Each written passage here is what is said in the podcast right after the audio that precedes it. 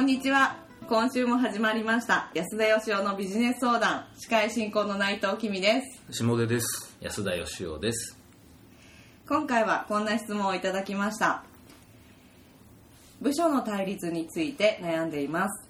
営業は製品が悪い。企画が悪いと言い。企画制作部は営業が売らないのが悪いと言います。こんな悩みをどう解決したらよいですか？安田さんよろしくお願いしますは。部署間の対立ですね。はい。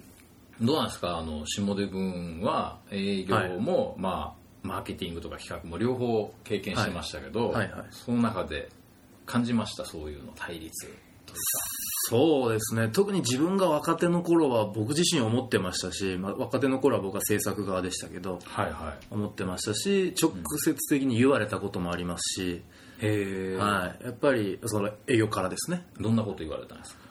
えーっとまあお前らの仕事が遅いからこれ以上売れないじゃないかみたいなことを言われたり、なんか工場が稼働してくれないと動けないよみたいな。俺は工場かみたいな。まあこともありつつ、まあいろいろこうありましたよね。でやっぱり周りの制作クリエイティブの会社の連中に聞いても、やっぱり軒並み関係は良くないですよね。うん。というケースが多いとは思います。確かにね。僕もあのだいぶ前ですけどリクルートの時も、はい。やっぱり制作と営業で表面的には仲いいけど、やっぱりちょっとこう俺たちがメインなんだみたいなそういうのありますよね。お互い主導権の取り合いっていうか。お互いありますよね。お。互いありますよね、はい。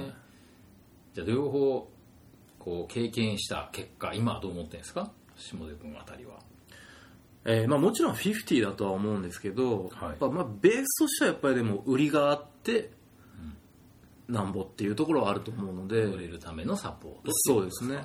なるほどね、まあ、そっちをベースに置いといた方がまあまとめやすいのかなという気はするんですけど。なるほど。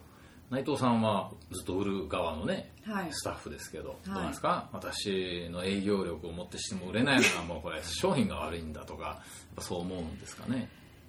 まあ、そもそも営業で別にこう企画を立て、まあ、そもそも自分も企画立ててでその、まあ、お客様の課題解決のためにどうしたらいいのかっていうのを逆に私はえその制作の方とかから、まあ、力を借りて一緒に考えるっていうあの力を借りてるっていうスタンスなので。なんかもうすごいいいこぶってますいやいやいや一人だけね。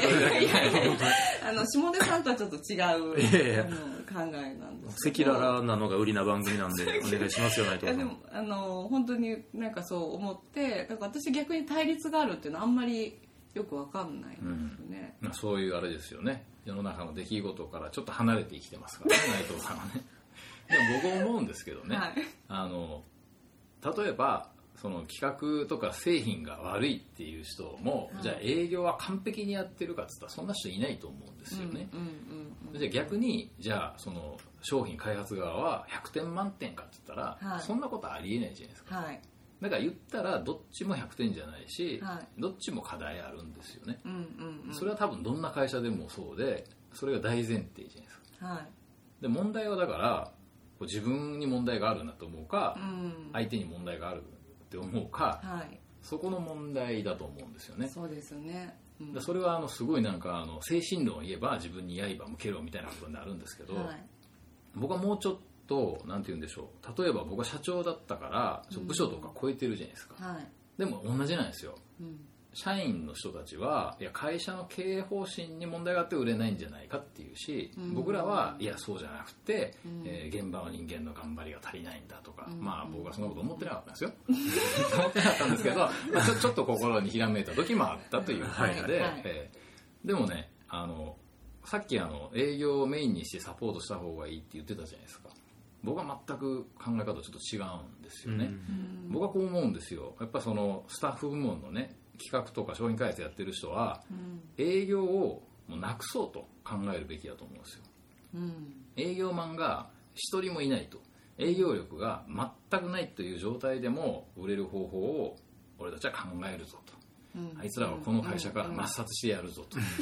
いうぐらいの気持ちで僕はやるべきだと思うんですよ。僕は経営者の時そう思ってたんですよもちろん社員を取って育てるのも仕事だけどはい。優秀な人を一生懸命集めてたじゃないですか、はい。でもその反面取った社員が全く仕事ができなかったとしても、うん。売り上げが上がっていくと、うん。その仕組みを作るのは俺の仕事なんだって僕思ってましたから。うん。でも一方ではもちろんいい人とって育てるっていうこともやるんですよ。はい。でも企画立てる時にはそういう気持ちでやっぱ立てるべきかなって思いますね、で営業の人は逆にどんな商品であろうとも必ず俺は売ってみせると。うん。というふうに思わないといけないと思うんですよね。それでやっとうまくマッチングするんじゃないかなと。どうですか？うんなるほどね。僕らがあの、まあ、若手の子とかに逆に惹かれる立場になって喋ってたのはまあ一つは役割分担をしっかり認識しようっていう話はしてたんですね。役割分担。はい、で何かというと、まあ、僕らの場合クリエイティブっていう仕事でで営業のか方々もいるんですけど、なクリエイティブの部分で言えば こちらがプロだと。こちらに責任があるしこちらに任せてほしいと。じゃあ営業側は何のプロだっていうと僕はお客さんのプロだっていう言い方をしてたんですよ、お客さんのことをお前たちの方が知ってんだ。うん。彼らの方が知ってんだと。だからお客さんのニーズであるとか課題であるとか、えーどういったものを求めてるのかとかその辺は、えーお前が全部見とかなあかんしうん調べてきてくれよと、でクリエイティブのところはただし任せてほしいっていう。そういう役割分担することで逆になんか相手のことを尊重しやすくなっていくのかなみたいな実感はうん。あって。やっぱり精神論だけでは人間なんで無理だなと思いながら出した一つの答えはそんな感じだったんですけどね。まあもちろんね。うん。だからなんて言うんでしょう。僕はそのもちろん協力し合いながらお互いいいところを発揮してそしてあの自分にもやっぱり弱いところとか問題があるんだと思ってやっていくのがいいとは思うんですけど、はいはい。根本的にどっちがいいかっていうことなんですけど要するに部署間がものすごく仲良くてですごく美しく連携してる方がいいのかある程度仲悪くて、いやこいつらなしでも俺やったるぞと思ってる方がいいのかって言ったら、僕は人間なんで僕は後者の方が現実としてですよ。うまくいくんじゃないのかなということなんですよ。なるほどね、少なくとも確かにでもそういう時期は必要だと思います。うん。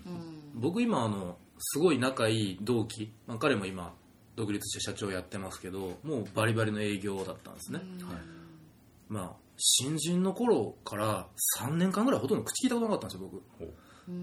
まあ、あいつはもう制作なんてアホやと思ってますし まあ僕らも、まあ、なんか前行ってなんかゴニョゴニョやってるだけやんけみたいなことを思ってましたしでそれでお互いもうお前の力なんかいるかいっていう期間が僕らには3年は必要でしたね。うん。それを超えたからお互い今仲良く協力できてるんですけど最初から協力体制築くっていうのは確かに現実的じゃないっていうかうん。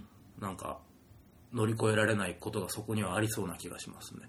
まあ、そもそもねあの、まあ、こんな意見はすごい失礼かもしれないんですけどそういう対立が起こってるということ自体、まあ、どっちも、まあ、そういう、まあ、はっきり言うとちょっと未熟なそう状態なんかな、はい。ある程度お互いに営業にも自信があって企画にも自信がある人同士はそういうぶつかり方しないんですよ、だから僕はその段階だったら、いやもういいわと。もう俺の力だけでやってやるぐらいである程度のとこまで突っ走った方が僕はいいと思いますね、うん。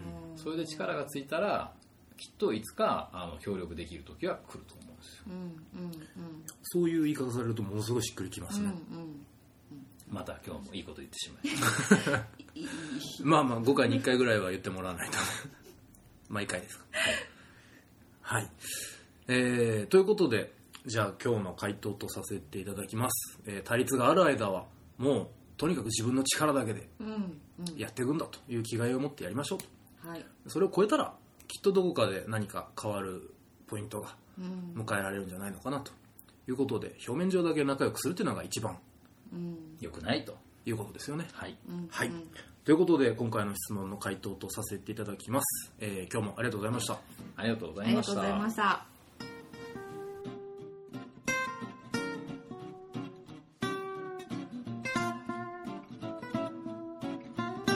こ